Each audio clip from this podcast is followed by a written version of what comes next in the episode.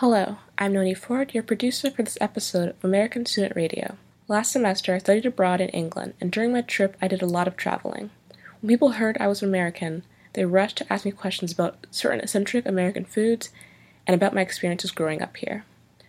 What I immediately realized was the commonality between many people's questions was that they wanted to know if I'd ever visited California, and upon my answer, wanted to hear every detail I had remembered about my last visit.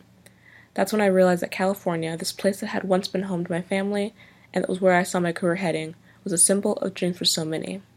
Through their fascination, I saw California for all its mystery and glitz, but also as someone who'd actually been there, I was quick to interject about its problems, such as droughts, wildfires, and traffic. But alas, even the detractors seemed to thrill people and did not deter them from possibly visiting in the future. So, I decided to dedicate this episode of American Student Radio to the great state of California, but the show isn't just about Cali, it's also about our concept of perfect places. Without further ado, I present to you California, idealized places, and dreamlands. From Blue. Mm, from. Uh, again, live? Live. What is it? oh, ready? Should I do it again? From Indiana University in Bloomington, From Indiana University in Bloomington, This is this is this is American Student Radio. Real chill. Real chill. Aliens, conspiracy, journalism, and lesbians.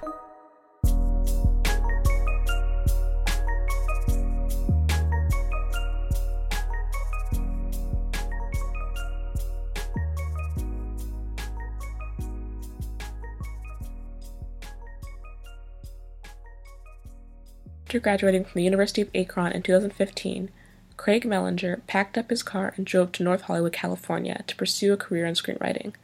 Not long into his journey, Mellinger realized that California was not what he imagined and temporarily became homeless. Rick Brewer caught up with Craig over the phone. He brings us this story. I remember there was a there was a day where I was in my car in Topanga Canyon and I was running out of money and I had no job prospects. Uh, I'd, I'd done 10 plus interviews. None of it was working out. So I was sitting in my car, which literally just with my, my head in my hands. I said, what am I going to do? I, I didn't have enough money to pay for gas to drive home. And I was running out of money to keep the storage unit. And it was to the point where I was, I was eating, I was at Vons, which is like the big market store here. They have a bakery, so I would get a pack of bagels, which was like four dollars, and I would eat two bagels a day. That was pretty much my diet for that month and a half or two months that I was in my car. Just put in perspective, the the apartment I was sharing a studio apartment with two other people, and rent was four hundred dollars per person per month, and it was a, a just terrible apartment, terrible apartment complex. Uh, it, it was very different from Akron, Ohio, uh, where you, if you pay twelve hundred dollars a month for an apartment, it's pretty nice. so instead of paying the four hundred dollars a month, uh, which was rare, also uh, it would have been more if I lived somewhere else, uh, guaranteed. So instead of paying a couple hundred dollars a month minimum for an apartment, I decided to spend like seventy five dollars a month, put my stuff into a storage unit and then my car is a hatchback. I can put the back seats down, and uh, just long enough for me to stretch out. Uh, so I kept my some blankets in my sleeping bag, and then just had a, a bag of clothes basically, and uh, just lived in my car for about two about two months after that. Left. It was. I spent most of my time in Santa Monica, so that's why there's a storage unit there that I put all my stuff in, put all my nice uh, my interview clothes. So those were hanging up in there and they were, they stayed clean the whole time and ironed. And so anytime I would have an interview, I would get up early, go, go to my storage unit, change there, go to my interview, go back afterwards and change into my normal clothes. And, um, that was, that was pretty much my life. Uh, I would go to the Y every morning. For a while, I bounced ar- around different YMCA's uh, because they had like week long trial memberships that were free. So for a while, that's what I did. Uh, eventually I just settled on on the Santa Monica YMCA, which was fifty dollars a month. Uh, I had a place to shower. Every morning I would go shoot around on the basketball court just to stay in some kind of physical condition, and that was my life. California was always uh, just opportunity to me, and that's still basically what it is in my mind. Uh, like I said earlier, I wouldn't I wouldn't be here if it weren't for the career uh, that I would like to have. I don't know what the future holds. I don't know if I'll leave, but it'll always. Um, I mean, I've I I didn't do California how most people do it. So to me, it's the place that I was place that I was homeless, the the place that I went on a whim, and I want it's it's certainly not home, but it'll definitely have a place in my heart and my mind, whether whether I make a career here or not. It's a, I mean, it's a massive part of my life. It's only two years of 25, but it's a, the most important part. So it's it's not just an asterisk, that's for sure.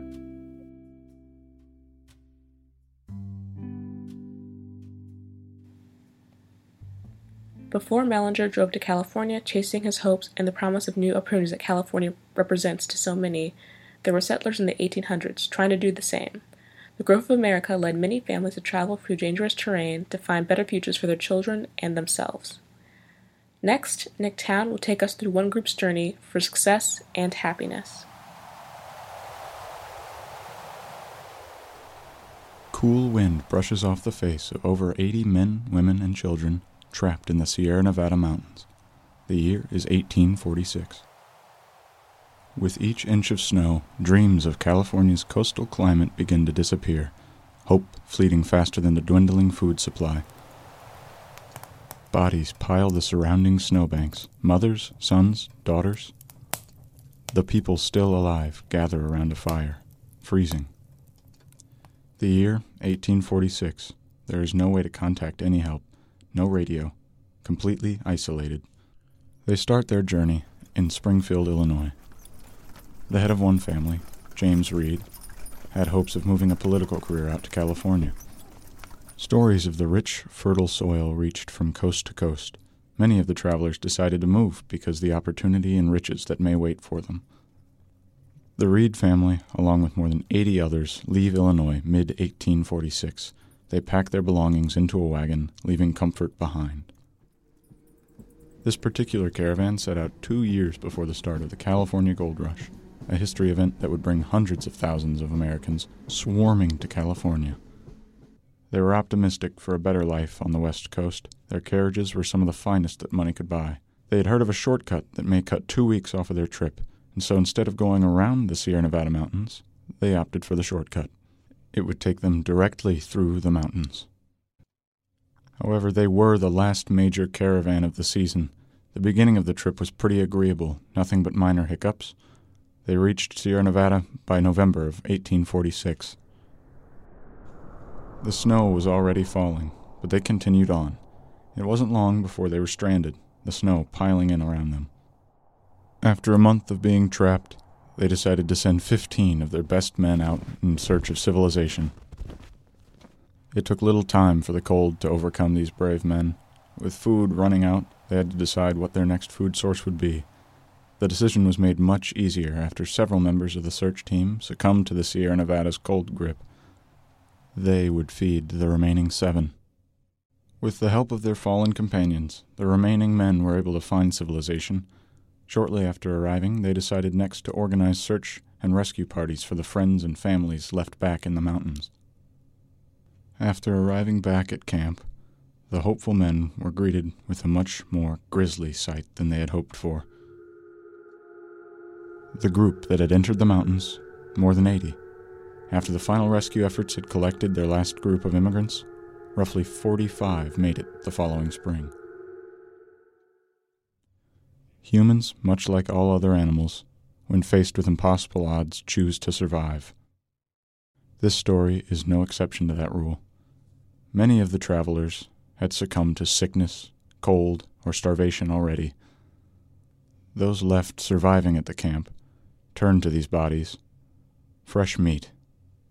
It could sustain them at least long enough to be rescued. Those seven men that had made it to civilization now returned to find the mangled bodies of families and loved ones. Flesh stripped from the bone, now filling the bellies of the surviving few.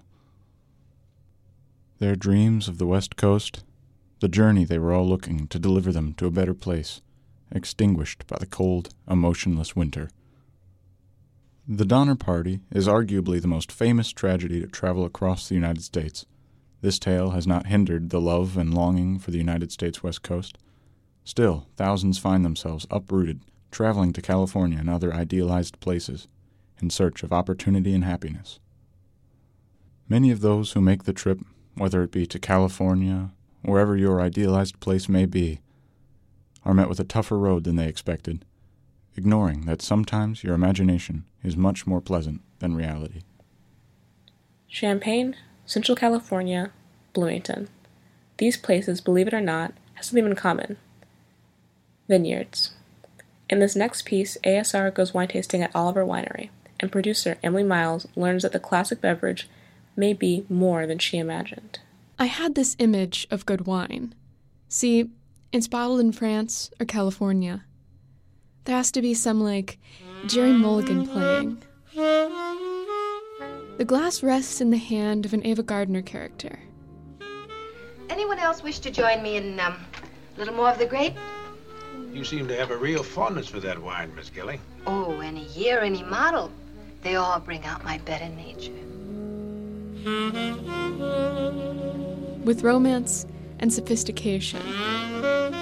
This good wine, it is not for me. But ASR producers Sarah Panfil and Sophia Salaby went to Oliver Winery with me anyway. At 10 a.m. that Saturday morning, we watched a small crowd of 20 somethings pour out of a limousine and head toward the tasting room. We got out of my Dodge and followed. Bush branches and flower petals reached for us as we wound past a waterfall onto the porch, through the doors. Okay, perhaps this is a little unfairly dreamy, but there we were, a semi retired woman named Kathleen tended to our place at the end of the long bar. I am from Indiana originally, but I lived in California for 30 years. Sarah had just returned from studying abroad in France. I got really acclimated to the wine culture, and it was not this luxe experience. Like, in places where wine is actually like cemented into the culture, it's considered like every day, like integrated. Like, of course you get a bottle of wine. Of course you go to a tasting on a weekend, you know? Like, that's just how it is. And Sophia had been to Oliver a few times in the past few months. Like the weirdest thing about this whole experience about doing the tasting is when you're like, "Oh, I'll try this wine." They as they're pouring, they kind of give you like a description of the wine, but they use a lot of terms that I don't know and I kind of don't care about. They're like, "It's been cold fermented in a steel container and i'm like what does that even mean? So we jumped in with a comparison between pinot grigios from california and the local creek bend vineyard.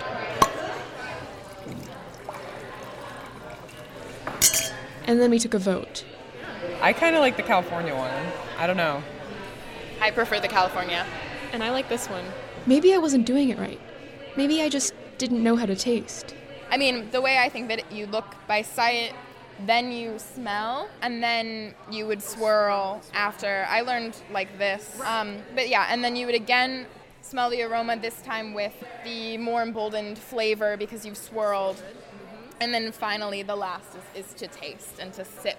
I could like really smell strawberries and like sniffing it, but I'm still trying to work out the taste. Like maybe I don't know, dirt. I don't know. I'm trying to be a I'm trying to be a sommelier right now. It's not working. It's really in the taste of the beholder because we all bring something different to the table, and what it smells like and what it tastes like is very different. Okay, so it's a subjective thing. Right. And that said, maybe Indiana wine can be good. I mean, after all, if the experience of wine is so different from culture to culture, maybe we just have to see it, swirl, sniff, sip, savor it in the context it's in. California didn't always have wines, or they weren't as popular as they are now. But I think people are finding that indeed you can have good wines or, and good grapes from a lot of places. Oh, interesting. So maybe in 20 years we'll be like, oh, Indiana wines. Could be. So, if good wine can come from the Hoosier state, what's left of this image of a well to do woman with an evening gown and dark curls piled perfectly on top of her head? She's still there. But so am I.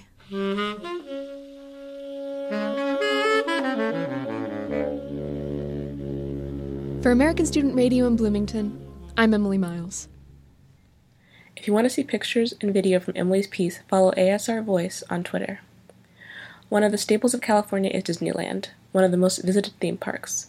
Beloved by children, parents, couples, and single adults, it can be a place filled with happiness for some and traumatic childhood experiences for others.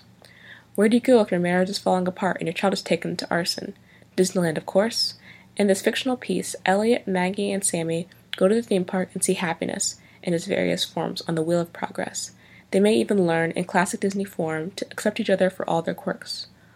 Or maybe not. Act 1 It was my son Sammy's 13th birthday.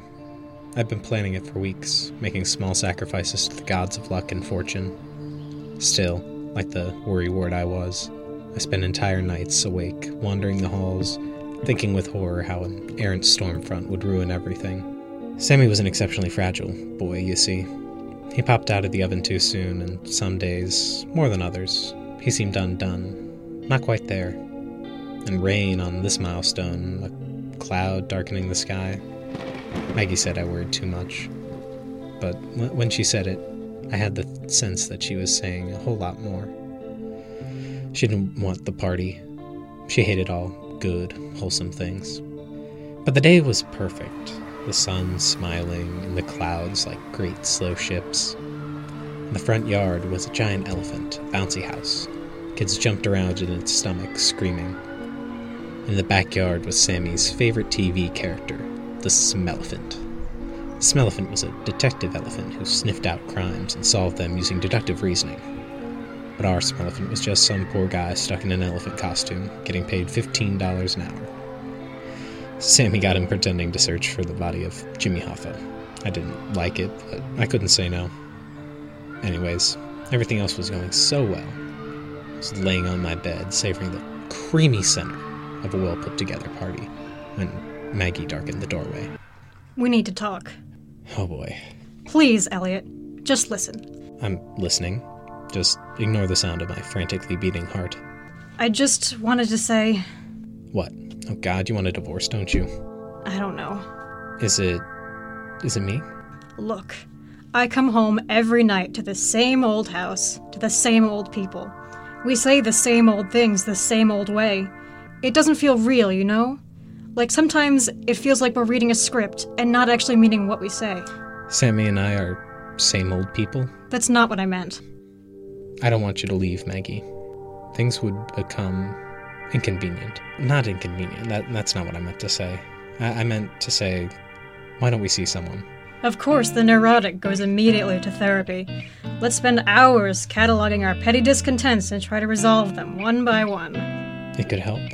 The truth is, Elliot, the truth is that I find you dull and pedestrian. I can't help but remember when we used to laugh at those people who settled, who took the two car garage and the pension plan over, well, living ecstatically. I mean, God, Elliot, we used to talk about living out of a van. We used to talk about disappearing into the woods and making campfires and building a house out of trees that we cut down ourselves. Those were dreams. Only dreams. Yes, but they were mine. I, I didn't know you thought I was serious. I didn't think you'd mislead me. Maggie went to the window. Her body blocked the sun, darkened the room. I felt cold. I don't want to alarm you, but Sam's lighting our hydrangea bushes on fire. Act 2. In the middle of the night, Dad came running into my room. Pack your bags, Sammy boy. We're going to Disneyland. All I could think was, what? Disneyland? With all the creepy talking bipedal animals? Why wouldn't we just go to, like, Chernobyl instead if we wanted that? Mom came in. I knew that look of hers. That look of holding in something large, like trillions of gallons of water large. It was the same look all adults have when they say that Santa Claus exists. Surprise, honey. We're going to Disneyland. Look how excited he is. Um, we are we um leaving? As soon as you get your sorry butt moving. So this is how it was going to be. I was going to have to play along to keep the peace. Doesn't he look excited? I think he may even be more excited than me. And that's really excited. We flew out, 30,000 feet in the air. It was dark, lonely, and cold. Everything below us was empty. A baby cried most of the flight. She fell asleep over Nevada. We fell back three hours flying from Indiana to California, so it was still dark when we flew into Orange County, home of Disneyland. But look at all the city lights, all those people already awake. Or still awake. Other than small comments like these, they barely talked to each other. I sat between them, and sometimes I felt like I was being torn apart. What time is it? I don't know. There's a three hour difference. Don't you have your watch? I forgot it at home. Must be like 5 a.m. I feel awake. How about you, Sammy Boy? Don't call him that. What's wrong with Sammy Boy? I've always called him Sammy Boy. You've never called him Sammy Boy. I existed in a state of constant nausea. It was like eternal motion sickness. I call him Sammy Boy all the time. Maybe you should call him Sam from now on. We landed. My ears were stuffed. Everything sounded like water. He'd tell me if he minded. Would he? I had moments when the whole world became still, and it all came bursting out of me like a swollen pimple suddenly popping. My vision blurred to white. It looked like falling snow. I was in a snowstorm, and I couldn't hear anything. Eventually, I found my way out. Sammy Boy? What time does the park open, anyways? Act 3. The sun at last caught up with us, appearing in the east like a great big shining baby's head. We were riding a spinning Dumbo ride, flying. Sam was saying something in my ear. Look at Dad! Elliot was riding alone in the Dumbo in front of us. He had his arms thrown in the air, wild and free. We were flying towards the sun on the backs of elephants. For breakfast, we picked up hot dogs. The park was beginning to fill up with people tall people, short people, fat people, skinny people, ugly people, beautiful people, but far too many people. I could sense that we were being asked of too much right now, after fleeing from our invisible, everyday sadness. We sought refuge in Tomorrowland, Tomorrowland being a theme park within a theme park. It was Disneyland's idea of the future. This Houston, contact with a test. One, two, three, four. What's that ride? The Wheel of Progress. We ran, we jumped, we scrambled, we leapt, until finally we were inside the Wheel of Progress, air conditioned, safe. It was a show. We sat in chairs and witnessed before us, on stage, performances by underpaid actors playing happy and idyllic family scenes. First, the 50s, the atomic age. Husband, wife, kid. There was a big white, shaggy dog laying on a rug. The wife pulled a dozen eggs from the refrigerator, smiling serenely. I was entranced by her. I wanted to be her. Except, no. I'd hate being her. I wanted her to be me, her to take my place, and me be somewhere else. The floor moved, and we spun around to the 60s. This was the wheel part, the progress part. Husband, wife, kid, dog again. The wife was looking at me. She flashed a peace sign. We spun around and around the decades until we reached an unknown future. Husband, wife, kid, dog, served by a robotic butler. Their happiness was sublime. They said, My flying car gets a thousand miles to the gallon of sunshine. Automation has liberated me. I hardly know what to do now. Really, who am I? Christmas time is the best. I send Santa voicemail and tell him what I want. Hey Santa, I want a new playbox this year. Can you hear me? Can you? Hello? After the show, we went to our hotel. Our room had only one bed, a king, large and welcoming. We all collapsed, exhausted. It felt like we'd been running for days on end, trying to outrun a spreading plague. Someone turned off the light. In the darkness, we whispered pieces from the show to each other. I'm a happy family man who has developed the perfect work life balance, all thanks to technology. This newfangled dishwasher is making me irrelevant. What's the draft, Mommy? The future is so bright now, thanks to technology. Who knows what lays just around the corner? Mommy? Mommy? Yes, dear? Uh, Can I go play outside? Jack and Tom invited me to play Americans in Viet Cong. Of course, dear. Be safe. Knock 'em dead, killer. My son. Our son. Our son, Sam. I hope all you listeners enjoyed this episode of American Student Radio and learned some new things about the great state of California and also about our fascination of idealized places. Next week's episode of ASR will be hosted by Emily with the theme Up There. Hope everyone tunes in again. This is ASR, and we have shows every Sunday at noon, but also be sure to check out all of our content on iTunes and our SoundCloud page. I'd like to thank all three new producers that made pieces for this show. Thanks for listening and have a wonderful day. Thank you for listening to American Student Radio. We're produced by students at Indiana University Bloomington. Our theme music is provided by Lunamatic. Like us on Facebook at facebook.com slash American Student Radio and follow us on Twitter, Instagram, and Snapchat at ASR Voice. We broadcast new episodes every Sunday at noon on WIUX and stream on SoundCloud at soundcloud.com slash American student radio. You can subscribe to us on iTunes or wherever you get your podcasts.